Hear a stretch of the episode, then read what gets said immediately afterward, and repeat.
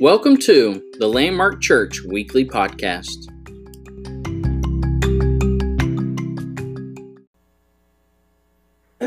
Amen. It is an honor to be back with you today. Missed you guys last week.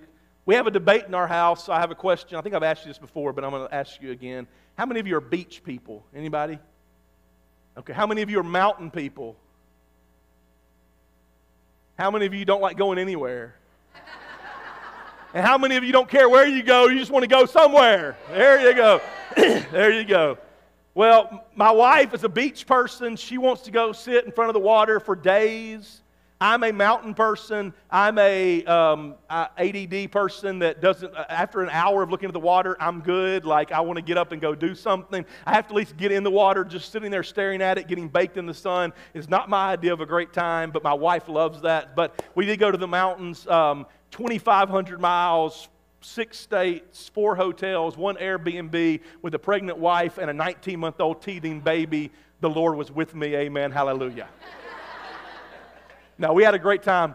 It was one of those, I told somebody, we were gone long enough, we were glad to get back. You know, sometimes you wish I had a couple more days. We were ready to be back, which means it's a good vacation. So I promised my wife I have to go to Baton Rouge during the week in a couple weeks for a meeting with the IPHC. I promised her and Benjamin they can come with me, and we'll drive over to the beach for a day and let her see that. So that was our, we get 9 days in the mountains and 1 day at the beach. That was our compromise. So, amen. But it is good to be home. Good to see each and every one of you in the middle of the summer. Will you stand this morning?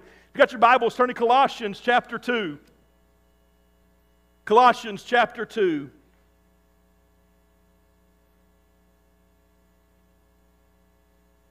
I want to read to you several verses of Scripture this morning. Colossians chapter 2. Let's begin with verse 6. Are you ready to receive the word of the Lord this morning? Amen. As you therefore have received Christ Jesus the Lord, so walk in Him, rooted and built up in Him, and established in the faith, as you have been taught, abounding in it with thanksgiving. Beware lest anyone cheat you through philosophy and empty deceit, according to the tradition of men, according to the basic principles of the world, and not according to Christ. For in Him dwells all the fullness of the Godhead bodily.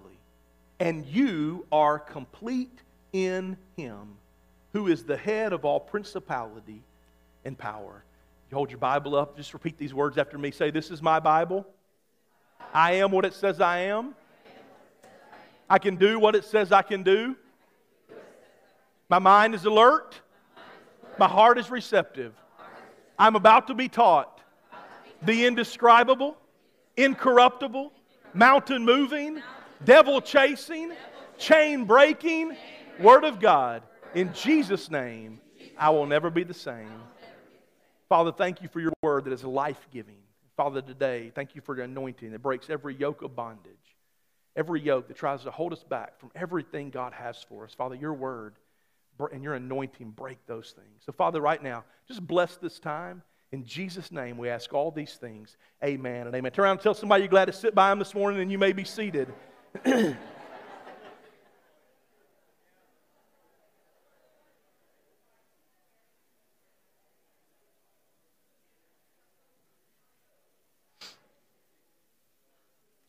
There's a phrase that we hear sometimes. The phrase is a walk in the park. Something is a walk in the park. I love this meme I saw one time. I thought this was funny. Raising kids is a walk in the park. Jurassic Park. That's how it feels sometimes, right? Raising kids is a walk in the park. The truth is, sometimes following Jesus is a walk in the park, and it feels like a Jurassic Park. Paul says, as you have received Christ, so walk in Him. So understanding what it means to come to Jesus is not just about raising my hand and saying, I want to go to heaven one day. It is about this journey that we began to know Jesus and to be on this life of following after Jesus. It is a walk. It is a journey. When you receive Jesus, you began the journey. Whenever you receive Him, when you say, Lord, I surrender to you, that's just the start. You are beginning a journey of following after Jesus, and you're beginning a walk of what it means to follow Him every single day. And the truth is, when we start off the journey following Jesus, we have no idea where it's going to take us. The Apostle Paul, when he's knocked to the ground because of a bright light on the road to Damascus, he has no idea he's going to go to the known world and preach the gospel. He has no idea he's going to write these letters that will become 2/3 of the New Testament. He also has no idea he's going to be shipwrecked and beaten, and he's going to be in prison and eventually beheaded. He has no idea what he is starting when he begins this journey, but he just begins to follow after Jesus. The truth is, this week, I mean, all these things that happen, whenever you're a pastor, you feel responsible. And even though I know Samantha has been heading up the group, the mission group, and she's been doing all the legwork as a pastor, you feel responsible for all these people, and you're trying to decide, where do we go? What do we do? How are we supposed to make it? And all of a sudden, those can bring anxiety. And you're like, okay, Lord, I didn't see this, but you did. Lord, I didn't know this was going to happen, but you did. And the truth is, we are on a journey to follow after Jesus, and it's not always clear. We don't know exactly what's going to happen next. All we know is we are trusting the Lord, and the steps of a righteous person are ordered by the Lord. Amen? So we go one step at a time. We follow Him one step at a time. But how do we deal with the anxiety? How do we deal with the issues? How do we deal with all this stuff? Because when you're on this journey, there's always going to be things tempting you to pull you away. There's always going to be things that try to pull you to stop. I'm the kind of person, I've told you before. Matter of fact, Brianna messaged me, called me the other day because she was on a trip, and she called to tell me she beat the GPS by 15 minutes. She was so excited. Because people know how competitive I am. And like, if the GPS says you're going to be there in an hour and 45 minutes, I'm like, hold my Diet Coke, I'm going to get there quicker than that, okay? Because I want to go. And when you're driving, all these things, you're driving in a general store over here. And all this stuff, and especially when you got a baby in the car. It's like, let's just get there as quick as we can. This boy is tired. He wants to get out. He wants to go crazy when he gets out of the car. He's so tired of being cooped up. And so all these things are trying to distract you. You can go over here and go to this. Let's go to this shop. Let's try that. But I'm the type of person, I'm like, I'm going to get there. I don't care. I can enjoy it when I get there. Let's go. And the truth is, sometimes following Jesus, there's all these temptations. Satan says, go try this. Go over there. And all these things are trying to pull us this way or that. So how do we make it? Well, Paul tells us. He says, number one, you must be rooted. Rooted. Another scripture in Ephesians says to be rooted and grounded. You must be rooted. Your roots need to go down deep, because what happens is this: if we're not careful, we get pulled this way and that, and then our roots are what Jesus says when the sower throws out the seed. What happens? One of them has roots, but the roots are shallow. And the moment something happens, they are plucked up and they are pulled away. If today you were to go to a nursery and buy a tree, and you were to plant it in your yard, and then a couple weeks later you decide, I don't really like it there, I'm going to move it over here. So you dig a hole and you move it over there. And a couple weeks later, and you keep doing this over and over and over. After a while, that tree is going to die. Why? Because it never puts down roots. And let me tell you something about our culture right now. We are in a very consumeristic culture. And listen, I am with you when it comes to buying cars and buying groceries. I want a good deal, okay? You know, you see Facebook ads all the time. Whatever I talk about in my sermon, I'm going to see it on Facebook whenever the sermon is over with. You understand that, right? I'm not a tractor person. I'm not I mow my grass, but I'm not a lawnmower person. My son, lawnmower all the day. Lawnmower, lawnmower. I get ads for lawnmowers all the time now. I'm like, I don't want a lawnmower. I don't care. But because of that, we get that all the time. I get those things all the time, and I see that. The truth is this. What happens to us is whenever we begin to get pulled, if we're not careful, we get pulled up this way and we get pulled up that way. And the consumeristic mentality is whatever has the best option, that's where I'm going to go. And we pull that into the church. And listen to me, let me say this to you with love as a pastor.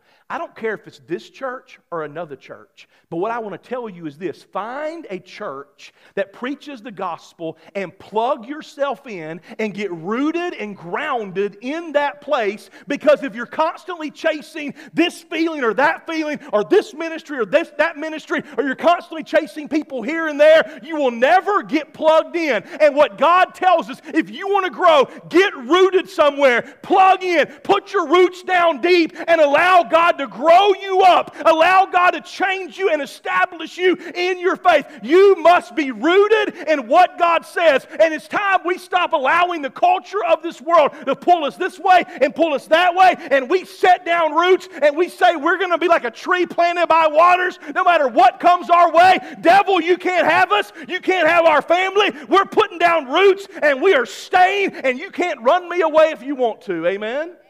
And we get rooted in a place. And then he says, built up. That image there is a house that's being built up. That not only am I rooted, but I'm built up on a foundation. That I have a strong foundation. And listen to me. Once again, the winds of life are going to blow. Things are going to happen. Things are going to come out of nowhere. But when you are built on the solid rock of Christ Jesus, then no matter what happens in the walk with Christ, you can make it because you are rooted and grounded and you are established. And because of that, your faith can grow and you can become everything God has for you to be. Amen? And then Paul says this in verse 8. Beware lest anyone cheat you through philosophy and empty deceit, according to the tradition of men, according to the basic principles of the world, and not according to Christ. For in him dwells all the fullness of the Godhead bodily, and you are complete in him who is the head of all principality in power. Let me give you a quick backstory real quick. Just stay with me, stay awake. Paul is dealing with a group of Jewish believers that would come in after he was done, and they would begin to preach a different gospel. So Paul would get there, and he would preach, he would spend time with them, and he would leave. And they didn't have FaceTime, they didn't have email, they didn't have YouTube, they couldn't check in and see what was going on. Paul would just go into the next place, and these people, and Paul was very tongue-in-cheek. If you read the New Testament, understand, Paul was very sarcastic. He literally called these people super apostles because he said, you guys think you're so big, you're like some big group of super apostles, look at you. And they would come in after Paul, and they would preach a different gospel. And here's what they would say, Jesus is fine, but you also need all the Jewish customs. Jesus is fine, but you've got to have all this extra stuff. Jesus is good, but you need all these extra things. And listen, we live in a world right now in our society that we always like to add to the Word of God. We need Jesus and Dr. Phil. We need Jesus and Oprah. Let's have some pop psychology built into the Word of God. And it is really what is called cafeteria theology. This isn't the first person to talk about this. I'll talk about that in a minute. But Thomas Jefferson famously wrote a Bible called the Jefferson Bible. It's also called the Life and Morals of Jesus. Thomas Jefferson did not like the mystical mystery parts of the Bible. He didn't like the supernatural parts. So he literally, you can find this Bible in the Smithsonian. I'm not just making this up. You can actually see the Bible in the Smithsonian. He took the Word of God, and he took a razor and glue, and he cut out the parts of the Bible he liked, and he glued them together.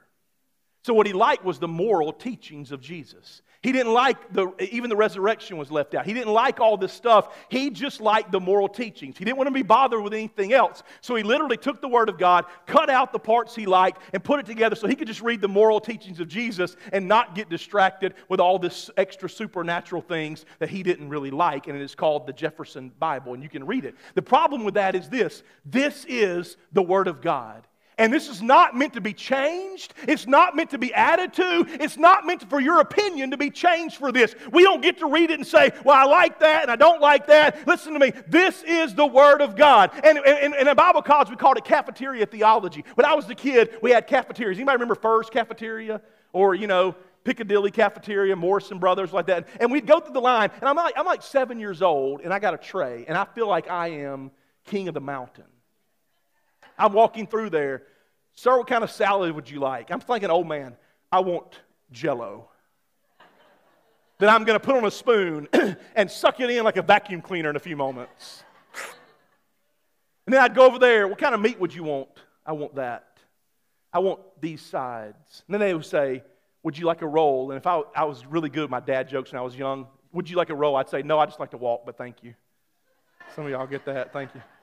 I'd get a roll, and then you get to pick the dessert. And then you go to the table, and there was my friend Kevin, who was a year younger than me, and every Monday, our families, his dad pastored in Jackson, my dad in Crystal Springs, and we would eat lunch together, and the men would go play golf, and the women would go shopping, and so me and Kevin are sitting down there at 6 and 7 years old with our tray full of food, excited about all this stuff we got to pick out, and we got what we wanted. And the problem with the selfishness of our age is there are a lot of people that say, I like this about God, I'll take this, but I don't like that about God, so I'm going to leave that there.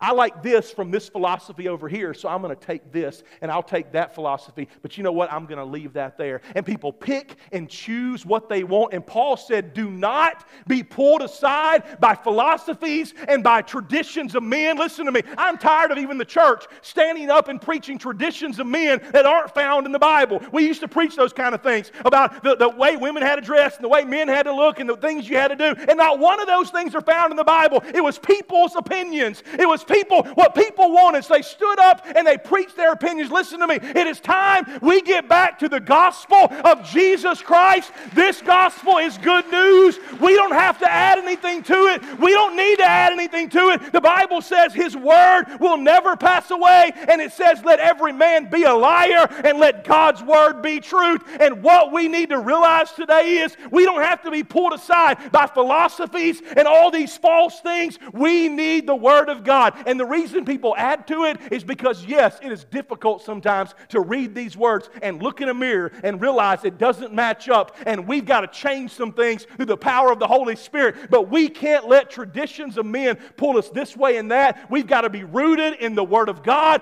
built up by the Word of God. This is our standard. This is what we preach, and we believe this is what God says, and if God says it, it will happen, because He is not a man that He should lie, nor the Son of Man that He should repent. Amen?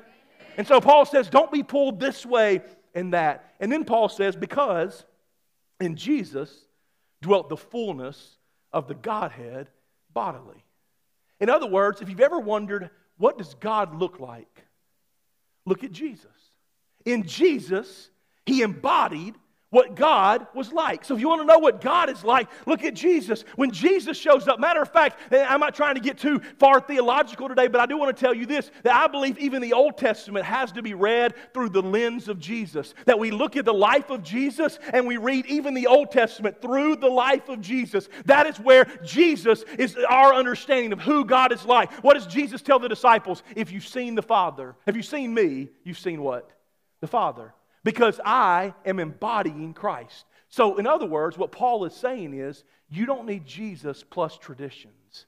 You don't need Jesus plus all these Jewish things. You don't need Jesus plus all these philosophies. What you need is Jesus. That Jesus is enough. That Jesus is what you need. That in Him dwelt everything. And when you understand that today, you don't need all this other stuff. So many of us chase all these things, and we don't need all these things. We need Jesus. What the world needs right now is Jesus. Not Jesus plus politics. Not Jesus plus divisions and fighting. Not Jesus plus your opinion on Facebook and Twitter. What this world needs is Jesus, and Jesus is still enough. He is enough. And then Paul says, you are complete in Him. Think about that. You are complete in Christ. How many of us think if I got that relationship, I'd be complete? If I got that job, I'd be complete? If I could just get that car, I've always wanted that one car. If I could get that car, I'd be complete. If I could get that house, if I could have this many amount of kids or this much money in my bank account, what all? And we chase these vain things and we think if I can get this, and the truth is we get it and we're still empty because none of those things will ever satisfy us. We get that relationship and it doesn't work out. We get that job and we can't stand working there. We get the house and we realize we wish we had something totally different. We get the car and it was a lemon and it breaks down on us all the time. We get these things and they're never enough. And what Paul tells us is we are complete in Him. Nothing wrong with having a job, nothing wrong with having a house, having a relationship, but those things do not define you and those things do not complete you. You are complete in Jesus Christ. Once again, Jesus is enough. Amen?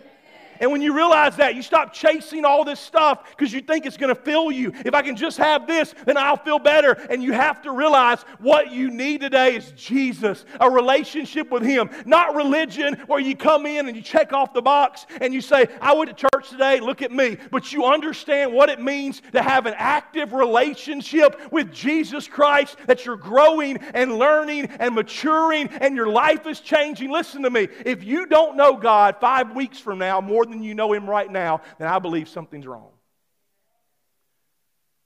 I'll give you 5 months just to be nice today. But the truth is, if you're not growing in your relationship with Jesus, I want to know more about Him down the road than I know about Him right now. I want to discover different things about Him that I don't know right now. And I believe God reveals Himself. And I believe the reason I can't know everything right now is because my finite mind cannot handle to understand everything. And so God reveals Himself to me in bite-sized pieces that I can handle. I understand this about Him. And then as things change and I mature, I understand something different about Him. It's the same way any good relationship you understand. The longer you know somebody, you get to know different aspects about them. And it's the same way with Jesus. The longer you know Him, you see things about Him. And plus, life does that. You go through something you didn't go through before, and God shows Himself in a way you never saw before, and all of a sudden you have a new revelation. But listen to me, in the end, Jesus is what you need. He is enough. We went to a place in Rapid City, South Dakota, called Storybook Land.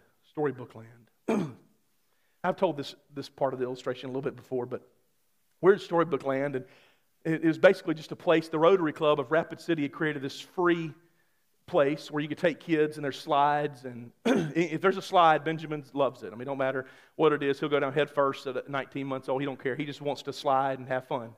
So everything's free except two things, a train and a carousel. Just by the way, I've never seen, Benjamin loves carousel, so I've been on a bunch with him. This thing literally, it's not like the dun, dun, dun. It was going choo, choo, choo, choo, choo. After we rode it once, my cousin's kids showed up and they wanted to ride it. And I said, I'll pay for Benjamin to ride again, but somebody else is going to have to ride with him. I'm going to be sick. I mean, that thing was just boom, boom. It was like he was on a racehorse instead of on a carousel. I mean, it was crazy. But we're walking through there, and they literally have all kinds of, it was a cool place. They had like a Wizard of Oz. They had Disney stuff, any kind of story you can think of. They just had little things, and they have stuff to go with it, slides, and it was really cool. All this free stuff. We're just running, having fun. And then I noticed in one place was a wall and an egg on top of it. And you know, Humpty Dumpty. Now here's the thing, is I've been reading Benjamin nursery rhymes. We read our kids some scary nursery rhymes. I mean, when the bough breaks, the cradle will fall, and down will come baby, cradle and all. Go to sleep. The cradle's going to fall. You'll break your neck, but sleep well tonight, child. Bless the Lord.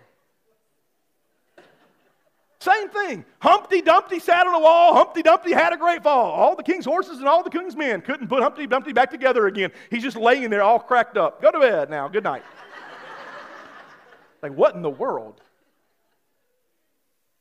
All the king's horses and all the king's men couldn't put Humpty Dumpty back together again. You realize our world is cracked up right now. Our world, not just America, our world is a mess. When you get news that a president of a country is assassinated in another country, our world is a mess. But notice, all the king's horses and all the king's men, listen, we have been putting our trust in the king's horses and in the king's men. Washington cannot fix the crack of our nation. They can't. The capital in Oklahoma City cannot fix the crack of our nation. All the king's horses and all the king's men cannot put it back together. It will not happen. And the problem is we have been putting our trust in people. We have been putting trust in systems of this world. And then when things don't go the way we want them to, we act like it's the end of the world. Listen to me. It's because we put our hope in the wrong things. We put our hope in the systems of this world. And the systems of this world will fail you every time. They will not last. This round, it might be on your side, but the next time, it might not be. And when you put your hope in the systems of this world, all the king's horses and all the king's men will never put Humpty Dumpty back together again. And that's why the Bible says some trust in horses and some in chariots, but we put our trust in the name of the Lord our God. Listen, I believe that story should have ended this way. It should end good for the child going to bed. Okay? So if I'm rewriting Humpty Dumpty, here's what I would say. Humpty Dumpty sat on a wall. Humpty Dumpty had a great fall. All the king's horses and all the king's men couldn't put Humpty Dumpty back together again. But the king could.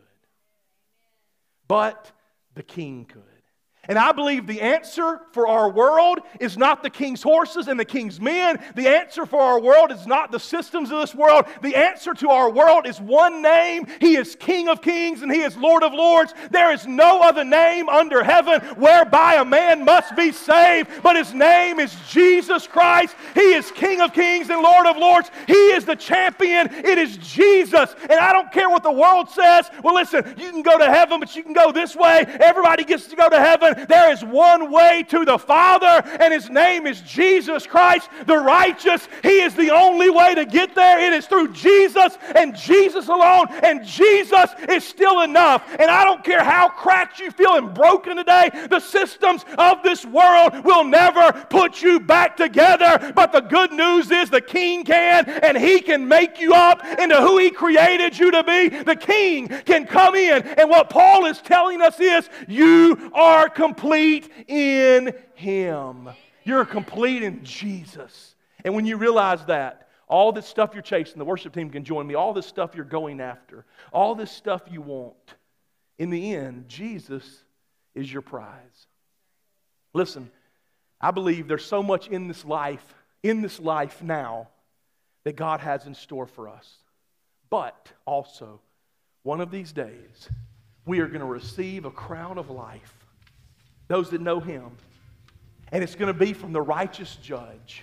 And we will spend eternity looking at the nail-scarred hands of the one who came and He bled and He died so that we could have eternal life. I believe He's got stuff for us down here, and I believe He wants to make you complete in Him right now. It's not just, but listen to me, part of it too is realizing I get to spend eternity with Jesus. He is the ultimate reward. He is my ultimate prize. And between now and then, I'm on a journey. I'm on a walk, and my walk is I'm going to be rooted, and I'm going to be built up. I'm going to be established in the faith. I'm going to grow and I'm going to mature. I'm going to become who He wants me to be. I'm not going to be pulled away by vain philosophies and by the traditions of men that are empty, but I am going to go after Jesus because in Him dwells the fullness of the Godhead bodily. Here's what Peter says this way: the divine life of Jesus has given us everything we need for life and godliness. Everything you need. Some of you say, well, if I had this, I'd be a better Christian. If this went my way, I would serve God better. The Lord gave you this, and He didn't give it to me. If I had that talent, I would do more for the Lord. If I just had these things, then I could be the Christian. And sorry, Lord, I want to be a good Christian, but You didn't give me all that stuff. Let me give you a Greek word I learned growing up. Baloney. Baloney. Everything you need for life and godliness is found in Jesus. And because of that, what you need is not Jesus plus. As one preacher said, Jesus plus nothing equals everything. You don't need Jesus plus something else. You need Jesus. And when you realize that He is enough, He is everything you need to sustain you and to get you through. Would you stand to your feet? Would our prayer team join me down here, please?